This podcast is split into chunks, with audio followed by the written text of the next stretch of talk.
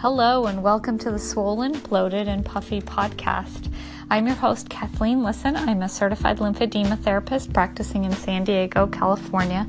And this book expands upon the topics that I cover in my book, Swollen, Bloated, and Puffy.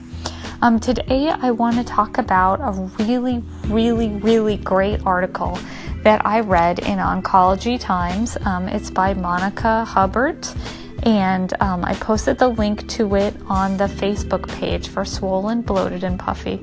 This is definitely something that I would recommend um, if you are a client um, with a if, if you have a lymphedema diagnosis or someone that you know has undergone um, cancer treatment.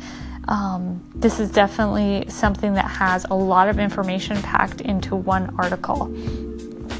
So, um, Monica covers um, a lot of ground in this article, so I want to kind of go over what I really loved um, that she said. So her first, um, like her thesis was early referral and education are the keys to helping the patients. They're the keys to helping people um, with lymphedema and like knowing the risk factors and getting the help um, you need. So, um, the article is actually called Early Referral and Education Keys to Helping Patients Effectively Manage uh, Lymphedema. So she talks about, um, first of all, the risk factors um, or what factors make um, a person at higher risk to have lymphedema um, develop in their bodies. And the first one is having a BMI of 25 or over 25. Um, so that would be the weight. Um, the second is having radiation as a treatment, and the third is having lymph nodes removed as a treatment. So it's the treatments that we have um, for cancer um, are what can set off um, lymphedema at, later on in a, in a client, in a patient. Um, and then the top signs, um, every I, I believe every single um, patient with a cancer diagnosis, as soon as they get diagnosed, um, they should know the top signs. They should know how to look for lymphedema in themselves and how to watch out for it, what the risk factors are, and how they should communicate with their doctor about, um, you know, concern for lymphedema.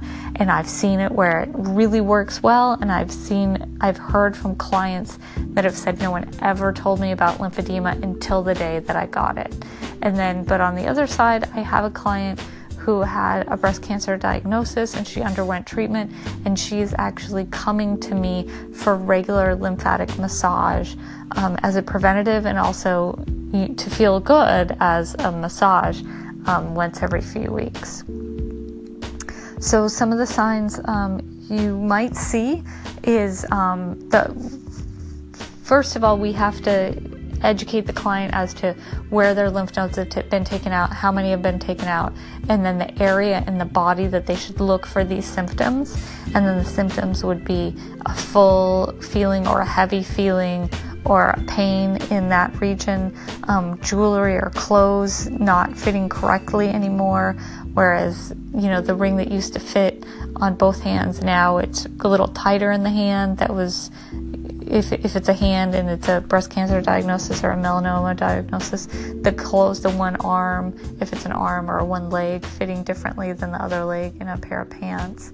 Um, and the in, there are some cancers are more likely to end up with a lymphedema diagnosis than others.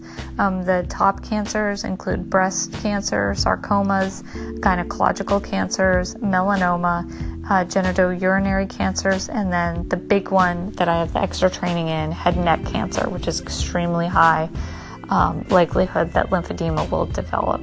Um, and then some of the tips they offer is to educate clients on self MLD, um, educate them on having a prophylactic garment that you can wear uh, when lymphedema symptoms start. So, this is a great article. I would highly recommend um, go on the Facebook page and click on it and read it. It's a really super resource. Okay, have a nice night.